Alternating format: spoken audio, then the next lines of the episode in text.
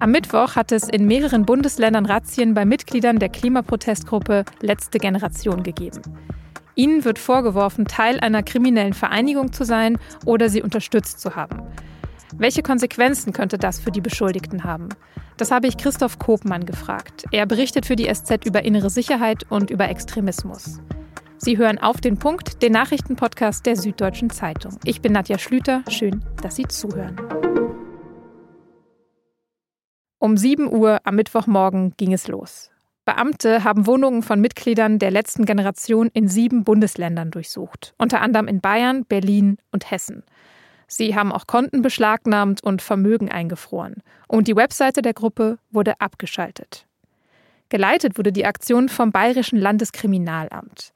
Ermittelt wird gegen sieben Beschuldigte. Sie sind zwischen 22 und 38 Jahre alt und ihnen wird vorgeworfen, Mitglieder oder Unterstützer einer kriminellen Vereinigung zu sein. Die Aktivisten und Aktivistinnen der letzten Generation sind ja bekannt dafür, dass sie sich auf Straßen festkleben und den Verkehr blockieren oder dass sie Kunstwerke beschmieren oder Gebäude ansprühen. Ihr Ziel ist mehr Klimaschutz, vor allem konsequentere politische Maßnahmen. Ihre konkreten Forderungen klingen dabei eigentlich immer ziemlich harmlos. Ein Tempolimit auf Autobahnen, ein 9-Euro-Ticket oder ein Gesellschaftsrat für Klimaschutz. Nicht so harmlos ist das, was jetzt juristisch passiert. Die Razzia am Mittwoch war schon die zweite. Die erste gab es im Dezember. In Brandenburg wird schon länger wegen des Vorwurfs der kriminellen Vereinigung ermittelt. In Berlin soll geprüft werden, ob die letzte Generation eine solche Vereinigung ist. Und jetzt eben die neuen Razzien und weitere Ermittlungen. Der Präsident des Bundesamts für Verfassungsschutz Thomas Haldenwang hat allerdings vor kurzem gesagt, dass er die Gruppe aktuell nicht als extremistisch einstuft. Am Mittwochmittag hat die letzte Generation in Berlin eine Pressekonferenz gegeben. Aimee van Baalen, eine Sprecherin der Gruppe, hat da unter anderem das hier gesagt. Kanzler Scholz hat unseren Protest als völlig bekloppt bezeichnet. Doch dass zum wiederholten Male unsere Wohnung durchsucht werden, das ist völlig bekloppt. Und sie hat angekündigt, dass die letzte Generation auch nach den Razzien nicht aufhören wird mit ihrem Protest.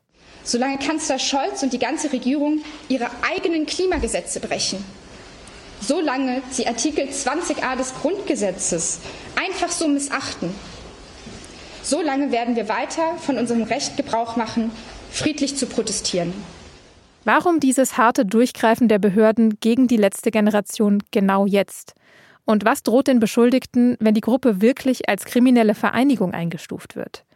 Darüber habe ich mit Christoph Kopmann gesprochen, der für die SZ über das Thema berichtet. Ich habe ihn direkt nach der Pressekonferenz erreicht, bei der er vor Ort war. Christoph, du hast ja gerade die Pressekonferenz verfolgt vor Ort. Welchen Eindruck haben die Aktivisten da auf dich gemacht? Wie haben sie die Razzien gegen die Gruppe aufgenommen? Ich glaube, so wie sie gewirkt haben, äh, sind sie tatsächlich vielleicht nicht ernsthaft überrascht, ähm, aber doch ähm, so ein bisschen unsortiert vielleicht noch, weil können das, ähm, schätze ich, noch nicht so richtig einordnen, was überhaupt ganz genau hinter diesen Vorwürfen äh, aus Bayern steckt. Dann schauen wir nochmal auf heute Morgen, was da genau passiert ist. Weiß man denn schon, welche Erkenntnisse diese Razzia überhaupt oder diese Razzien gebracht haben? Das haben die Ermittlungsbehörden bisher nicht bekannt gegeben. Was sie veröffentlicht haben, ist, dass sie durchsucht haben mehrere Objekte in mehreren Bundesländern bei verschiedenen Personen ähm, gerade hat eine Sprecherin der letzten Generation bestätigt, dass es sich dabei um Personen aus dem Organisationsteam handelt, um Personen, die selber an Aktionen der letzten Generation beteiligt waren, aber auch um äh, Dritte, hat sie gesagt, die geholfen haben, äh, Konten für die letzte Generation einzurichten zum Beispiel. Äh, und da wurden technische Geräte beschlagnahmt, also Handys, Laptops, wurden Konten eingefroren, Vermögen äh, beschlagnahmt und tatsächlich auch die Website der letzten Generation äh, vom Netz genommen. Weißt du denn, warum die Razzien genau jetzt stattgefunden haben? Also was jetzt der konkrete Anlass dafür war? Also die Generalstaatsanwaltschaft in München bzw. die Terrorismus- und Extremismuseinheit äh, bei der Generalstaatsanwaltschaft äh, hat offensichtlich genügend Erkenntnisse gesammelt, die dafür sprechen, dass äh, diese einzelnen Mitglieder der letzten Generation äh, eine kriminelle Vereinigung darstellen. Was das genau dann für Erkenntnisse sind, sagen sie nicht. Bloß, dass diese Personen äh, dazu beigetragen haben, äh, Straftaten zu organisieren und zu finanzieren. Jetzt sagst du es ja schon, der Vorwurf lautet eben Bildung oder Unterstützung einer kriminellen Vereinigung, dass wir jetzt nicht genau wissen, worauf das gerade gestützt wird, aber welche Kriterien müsste die letzte Generation denn erfüllen, damit sie als kriminelle Vereinigung eingestuft werden könnte? Die Kriterien dafür, dass man Teil einer kriminellen Vereinigung ist oder eine kriminelle Vereinigung unterstützt, sind laut Strafgesetzbuch, dass man ähm, eine Vereinigung unterstützt, deren Zweck oder Tätigkeit die Begehung von Straftaten ist. Und das ist eben der Vorwurf, also äh, Straftaten im Sinne von zum Beispiel Blockaden oder äh, Sabotage an Pipelines. Viele, die kritisieren, dass jetzt dieser Vorwurf gemacht wird, kriminelle Vereinigungen, die sagen, dass die ja keine Straftaten begehen, sondern eben Aktionen, um ein bestimmtes Ziel zu verfolgen und um für Klimaschutz zu protestieren, oder? Genau das ist der springende Punkt. Also, dass die einzelnen Aktionen zum Teil gegen Gesetze verstoßen, äh, steht in vielerlei Hinsicht eigentlich außer Frage. Das haben Gerichte ja auch schon entschieden. Bei dem Vorwurf der kriminellen Vereinigung, wie gesagt, geht es darum, das Ziel der Vereinigung muss sein, Straftaten zu begehen.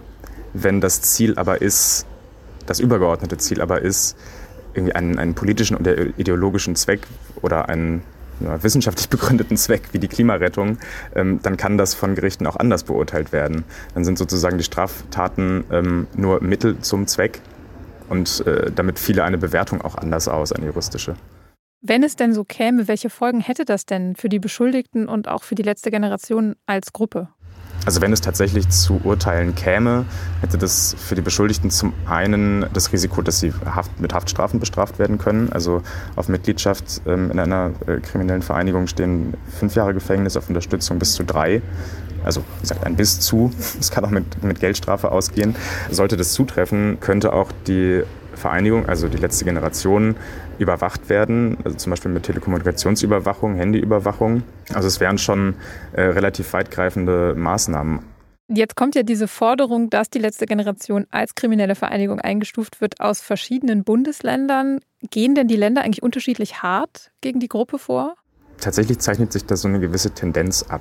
Also dass Bundesländer, die von der Union regiert werden oder wo Innenminister von CDU oder CSU sitzen, da eine gewisse härtere Tendenz haben.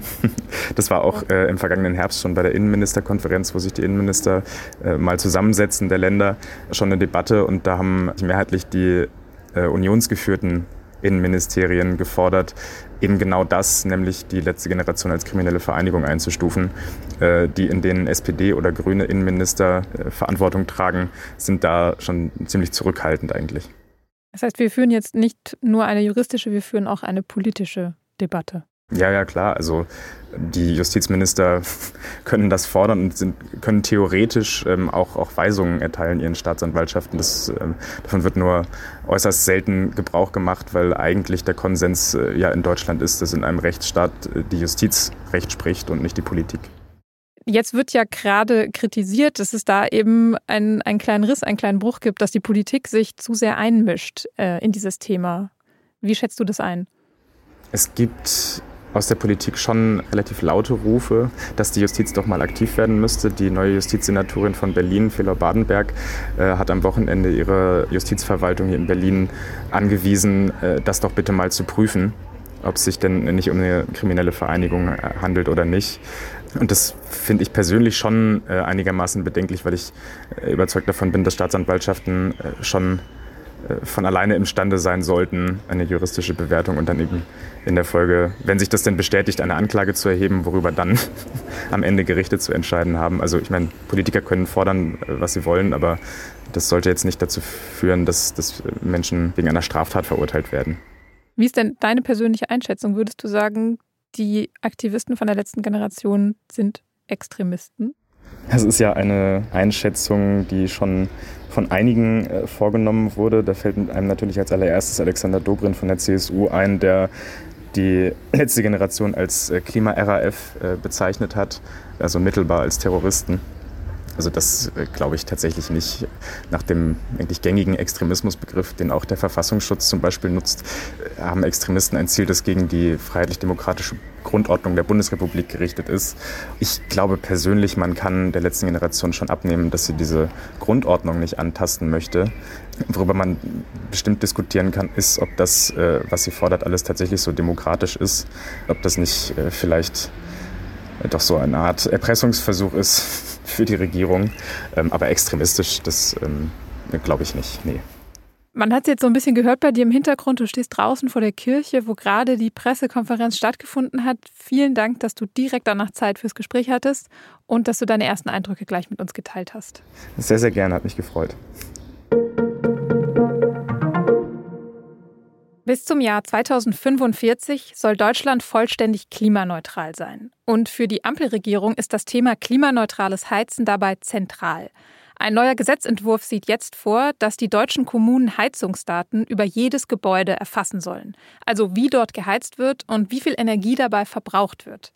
Auf der Grundlage dieser Daten soll dann geplant werden, wie die Wärmewende umgesetzt werden kann. Der Entwurf soll Ende Juni vom Kabinett beschlossen werden und nach der Sommerpause in den Bundestag kommen. Der Städtetag und Energieverbände fordern, dass das neue Gesetz zur kommunalen Wärmeplanung gleichzeitig mit dem Heizungsgesetz kommen soll. Und über das wird ja an der Ampel aktuell heftig gestritten. Anfang dieser Woche hat es in der russischen Region Belgorod an der Grenze zur Ukraine Kämpfe gegeben, zu denen sich dann Freiwilligenkorps aus russischen Bürgern bekannt haben. Also offenbar russische Gegner von Präsident Putin. Die Ukraine hat zurückgewiesen, etwas damit zu tun zu haben. Am Mittwoch hat der Gouverneur von Belgorod mitgeteilt, dass die Region jetzt auch mit einer großen Zahl von Drohnen angegriffen worden sei. Die Flugabwehr habe die meisten Drohnen zwar unschädlich gemacht, aber in der Stadt Belgorod selbst und in anderen Orten sollen Autos, Wohnhäuser und Verwaltungsgebäude beschädigt worden sein. Verletzt wurde offenbar niemand.